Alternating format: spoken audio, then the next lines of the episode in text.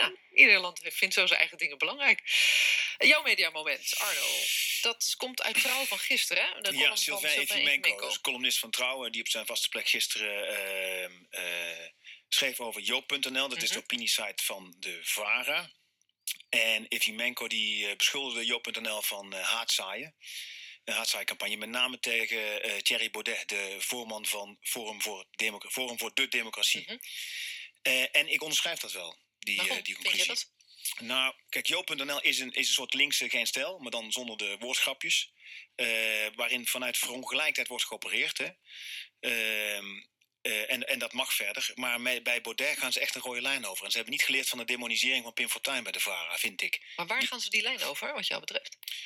Eh, dat, dat zit hem in, in woordgebruik, in eh, eh, met name dat. Ik moest, dus staat, als je nu op joop.nl kijkt, dan staat er rechtsboven, bijna bovenaan als getipt, hoe gevaarlijk is Thierry Baudet? Als een, een, een stukje van hun hand. En ik moest denken aan Marcel van Dam in het Lagerhuis met Pim Fortuyn, waarin hij de discussie niet kon winnen. Het varenprogramma Het Lagerhuis van Pim Fortuyn. En eh, hem dus maar een buitengewoon minderwaardig mens noemde. Eh, en ik vind dat, dat de VARA dus niet geleerd heeft van, die, eh, van, van, van Fortuyn. Mm. En nu dezelfde fout maakt op joop.nl met Baudet. Juri? Nou ja, ik ben het hier helemaal mee eens. Ik ben het eh, helemaal eens met de column, prachtige column van Sylvain Fimenko. Waar die benadrukt dat eh, het natuurlijk goed is dat eh, er een proces gevoerd wordt tegen mensen op Twitter en social media die Sylvana Simons onheus bejegenen en bedreigen. En dat loopt ook de spuigaten uit in Nederland. En hij vergelijkt dat even met wat haatsite Joop doet, die betaald wordt door de leden. Hij noemt het En- een haatsite, hè? Ja, en daar heeft hij groot gelijk in. Want ze verdraaien allerlei dingen. Ze zetten koppen boven dingen die totaal niet waar zijn. Ze, ze doen aan in wat wij tegenwoordig dan nepnieuws noemen. Vroeger heette dat propaganda.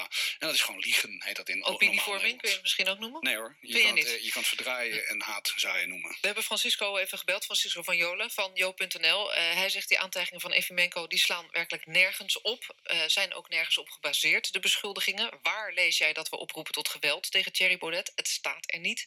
En hij zegt Efimenko is een slordig denker. Het perkt daarmee de vrijheid van meningsuiting dus zelf juist in. Ja, Francisco Violi die denkt aanval is de beste verdediging. Maar het zou hem sieren als hij de hand in eigen boezem steekt. Goed, voor de volledigheid in ieder geval de reactie van eh, Francisco... die het absoluut dus eens, oneens ook met jullie dan is. Ja, dat, zou, dat verbaast niet niemand. Nee, het nee, verhaal het is geen, het is geen gehoord, conclusie hier. Nee, nee.